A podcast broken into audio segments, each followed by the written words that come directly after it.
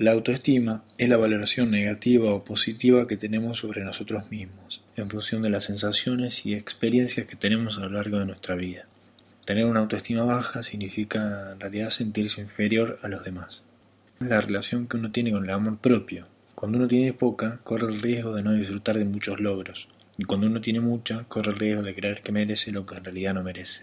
Pero ¿cómo es que se construye la autoestima? Se va construyendo en los primeros años de vida a partir de la relación que se ha tenido con el entorno familiar y que tiene que ver mucho con el reconocimiento que el chico recibe de sus padres.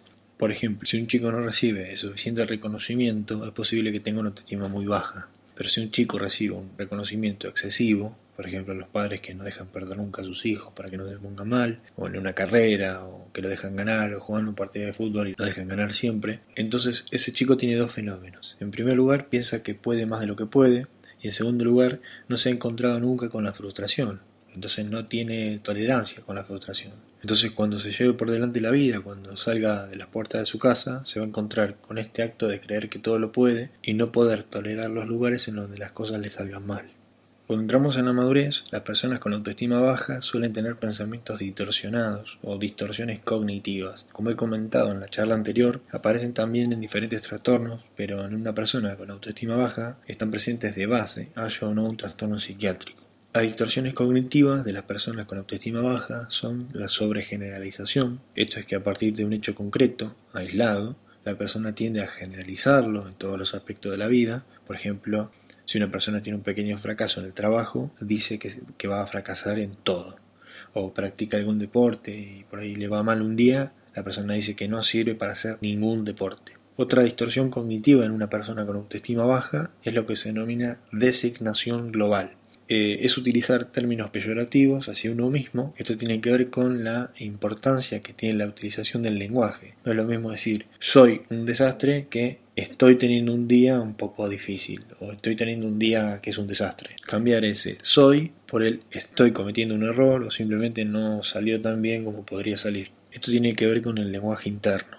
También suele haber lo que se denomina pensamiento polarizado, que es el todo o nada, el blanco y negro, por ejemplo, decir nada de lo que hago o digo está bien, la persona no comprende que hay un punto intermedio, una escala, y no siempre tienen que salir todas las cosas mal. Pueden haber aspectos que están bien o que están mal. Eso no significa que todo esté mal. Este punto es interesante en cuanto a una herramienta educativa para los padres que inconscientemente transmiten estos mensajes o para la pareja también. A la hora de discutir de una cosa en concreto, tenemos que tener cuidado de decir, por ejemplo, haces todo mal. Tenemos que empezar a ser conscientes del peso de nuestras palabras y decir, bueno, hiciste mal esto o te equivocaste en esta cosa. Recordemos que la autoestima se forja con el lenguaje del otro. Después, eh, también ya hemos hablado de las percepciones subjetivas. En este caso vamos a dividirlas en dos. Está la personalización y lo que se denomina la lectura del pensamiento. Por ejemplo, cuando estamos en clase teniendo una exposición y vemos que alguien se está riendo, empezar a pensar que seguro se está riendo por mí o que lo estoy haciendo mal, que se está burlando y la persona quizás simplemente se está riendo de algo que dijo un compañero de al lado, nosotros tenemos a personalizarlo a nosotros y creemos que estamos leyendo lo que está pensando la otra persona.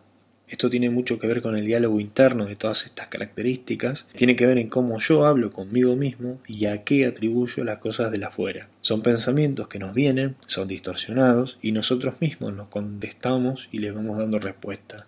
Hay veces en que la gente está tan focalizada con lo que compra o con los bienes materiales que tiene que no puede definirse. Y no solamente lo que es, sino lo que puede llegar a ser o dónde está su potencial o qué cosas le interesan en la vida. Si la aprobación de uno mismo o por parte de los demás depende de lo rubio, alto, morocho, del puesto de trabajo, del sueldo, del estatus o nivel socioeconómico de alguien, esa persona nunca va a estar satisfecha consigo misma. Siempre hay que evitar compararse con otras personas y aceptar lo que nosotros tenemos. Las personas con baja autoestima necesitan tenerlo todo controlado. Como tienen miedo a fracasar y a que la gente la desapruebe, no son capaces de correr un riesgo por miedo a dar un paso en falso o equivocarse, porque el fracaso diría lo que ellos piensan de sí mismos, que es no soy lo suficientemente bueno. Pero tenemos que aprender que el fracaso no es una forma de bajar un escalón, sino una forma de aprendizaje, y que siempre podemos obtener una experiencia para seguir creciendo. Hay muchas personas que están esperando a ver qué opinan los demás sobre la decisión que tenés que tomar y al final responsabilizan a los demás por sus éxitos o sus fracasos. A mí me parece genial que ante una decisión importante en la vida, pedir una opinión a las demás personas porque tienen otro punto de vista que quizás no se te ocurre, pero hay que ser capaz de con ese abanico que obtenemos de respuestas tomar una decisión uno mismo. Algunas personas basan su autoestima solamente en cualidades o virtudes, por ejemplo, ser lindo, tener plata o ser inteligente. Esas tres cosas están bien, obviamente. Si las tenemos es mucho mejor, la vida va a ser un poco más fácil. Pero si solamente basas tu autoestima en esas cualidades, tu valor personal, vas a tener una mala autoestima, porque estas cosas varían. Un día tenés plata, otro no. Un día sos joven, otro no. Habrá personas que te vean linda, personas que no. En cambio, las personas que tienen una autoestima sólida la basan en cosas inamovibles, como por ejemplo en la capacidad de querer a las personas y cuidarlas. Pensemos que hay trastornos, por ejemplo, recién hablábamos de la belleza, que precisamente arrancan en el hecho de darle demasiada importancia a ese valor, como por ejemplo ocurre en la anorexia. La anorexia es ese trastorno, también la bulimia, en que nosotros pensamos que si somos flacos, la vida nos va a ir bien en todos los sentidos, y la persona se mete en una carrera de valorarse únicamente por el aspecto físico, en ese caso lo concentran en la delgadez, a veces se sienten bien cuando adelgazan, pero enseguida el resto de su vida no va tan bien, se dan cuenta, se decepcionan y se frustran. Están en una guerra constante por subirse la autoestima a base de valores externos como la belleza y demás, y eso no es duradero. Por lo tanto, la solución a la autoestima no es tenerla alta, por supuesto tampoco baja, sino la clave es tenerla normal, en el medio. ¿De qué cosas depende la autoestima? Como recién veníamos hablando, hay cosas internas, de pensamientos que hacemos y valoraciones, cosas externas, de personas, de las crianzas que tuvimos de chicos, que hacen que forjen nuestra autoestima. Hay diferentes cosas también que nos van modificando ya la autoestima formada. Primero de tu talento. Cuando tenés un talento natural para hacer algo, Da igual que sea lindo, feo, alto, bajo. Vos sabés que para eso tenés una destreza. Y da igual que te digan si no, que no escribís bien, por ejemplo, pero si sos bueno jugando al fútbol, tenés ahí una autoestima relacionada con tu talento. Segundo, de las experiencias, éxitos y fracasos. Lo dijimos recién. Cada éxito que vivimos nos marca y cada fracaso también. Cuando una persona va acumulando éxitos en su vida, se va sintiendo más segura y también por cómo gestionamos el fracaso, porque si somos conscientes de que aprendemos cuando fracasamos, no lo vamos a ver como una forma de desaprobación. Tercero, de la educación recibida, de la gente que tuvimos cerca, que nos ha potenciado, que nos dijo que éramos buenos, que podíamos conseguir las cosas, que nos inspiró esa confianza para seguir creciendo, nos forja con buena autoestima. Cuarto, el querer ser perfecto. El perfeccionismo es una patada a la autoestima, porque realmente no hay nadie perfecto. Al querer ser perfecto, cada vez que alcanzas un nuevo límite, das un nuevo paso o mejoras algo, siempre vas a querer más. Entonces es una eterna lucha contra más, más y más para al final no conseguirlo nunca. Quinto, del físico. El físico también forma parte de la imagen que proyectamos. No podemos estar cambiando continuamente para estar a gusto con nosotros mismos. Hay una parte de aceptación, esto es lo que tengo y sobre esto yo puedo trabajar para mejorar. Hay una parte que tengo que aceptar, yo por ejemplo la altura, por mucho que quiera medir un 80, si mido menos no podrá ser nunca. Hay una parte de nosotros que es nuestra y sobre la que seguramente por temas de biología o condiciones físicas no va a poder modificarse. Y otra parte sobre la que podemos trabajar y es ahí donde tenemos que enfocar todo el potencial. Entonces el primer paso para trabajar en la autoestima y mejorarla es aceptar parte de lo que no podemos cambiar e invertir esfuerzo en trabajar en aquello que nosotros vemos que sí tiene potencial. Un punto importante es la calidad de las relaciones. Las relaciones personales, el sentirte a gusto con la gente, sentirte integrado, tener el sentido de pertenencia a un grupo, también modifican la autoestima. Y una manera de trabajar en ese aspecto es cultivar relaciones sanas y sinceras.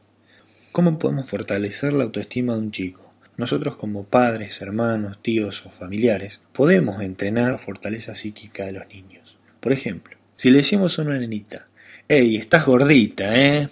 Y le ponemos un tono de gravedad, ella está aprendiendo que de ser linda o fea, gorda o flaca, está el valor de una persona. Por lo tanto, lo que hay que hacer es irle transmitiendo mensajes de que ellos ya son valiosos, que en realidad la valía de las personas está en el hecho de ser personas. Los tenés que amar mucho independientemente de lo que hagan y demostrárselo siempre. Y pensemos que todos estos mensajes los niños los captan, van forjando su autoestima en ellos y de grandes. Todos nos acordamos de aquello que nos dijo nuestro padre o madre y que fue benéfico o perjudicial y lo llevamos por dentro para siempre. Por eso es tan importante la manera que tenemos de comunicarnos con los niños. Cualquier persona que tenga un rol de educador, entrenador, maestro, grandes hermanos, amigos, tenemos que tener mucho cuidado con cómo corregimos, criticamos y reforzamos a los niños. La imagen que tienen de sí mismos es la imagen que los mayores proyectan de ellos. Si a un niño le estamos continuamente diciendo que no a todo, que no vale, que no está preparado, que no lo intente, que no sirve para nada, que todo lo hizo mal, el niño va interiorizando un concepto en el que se ve sin recursos. Todo lo hago mal, no sirvo para nada, no estoy preparado, yo no valgo. Es importante que el concepto que tenga el chico sea positivo, pero no positivo tipo sos el más lindo del mundo, sino sobre hechos concretos, como aprobarse el examen porque estás estudiando bien, estás preparado, sé que cuando te esforzas conseguís las cosas, yo te quiero. O sea, transmitir cariño, que la persona se sienta protegida para que vaya afianzando ese concepto. Como la autoestima viene determinada por los éxitos y los fracasos que vamos obteniendo a lo largo de nuestras vidas, lo que voy a proponer ahora es un proyecto de superación personal. Esto consiste en marcarnos una meta que tiene que ser sincera, es decir, algo de verdad que nosotros queramos hacer, y también tiene que ser personal, algo que, no venga impuesto desde afuera. Tiene que ser realista, hacer algo que realmente queramos, pero que se adapte a nuestros tiempos y podamos conseguir sobre todo a corto plazo. A corto plazo me refiero a un par de semanas, como mucho a seis meses.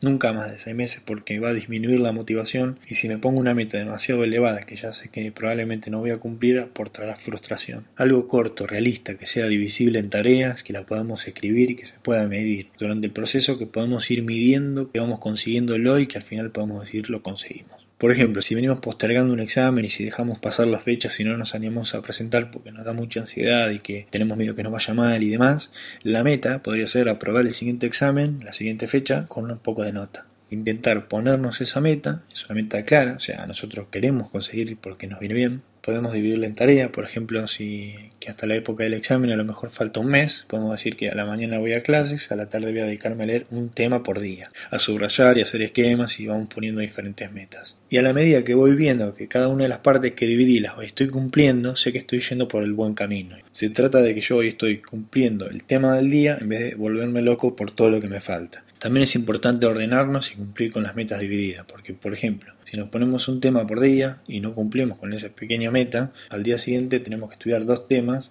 y si no lo hacemos al otro tenemos que hacer tres y si no lo hacemos vamos a desistir y vamos a frustrarnos. También es muy importante cuando empezamos a hacer este tipo de proyectos que haya una evaluación externa. Es decir, está claro que el profesor nos va a evaluar con el examen el día que vamos a rendir, pero me refiero a que en el proceso haya alguien ajeno que nos evalúe. Alguien de tu familia, un hermano, un amigo que cada semana te vaya preguntando o le vayas poniendo al día de lo que hayas hecho, que se lo puedas demostrar. Sería un poco compartir ese proceso. Si tenés que, por decirlo de una manera, rendirle cuentas a alguien, te vas a esforzar mucho más a que digas hoy no estudié, mañana no estudio y no pase nada. Hay que empezar por ahí.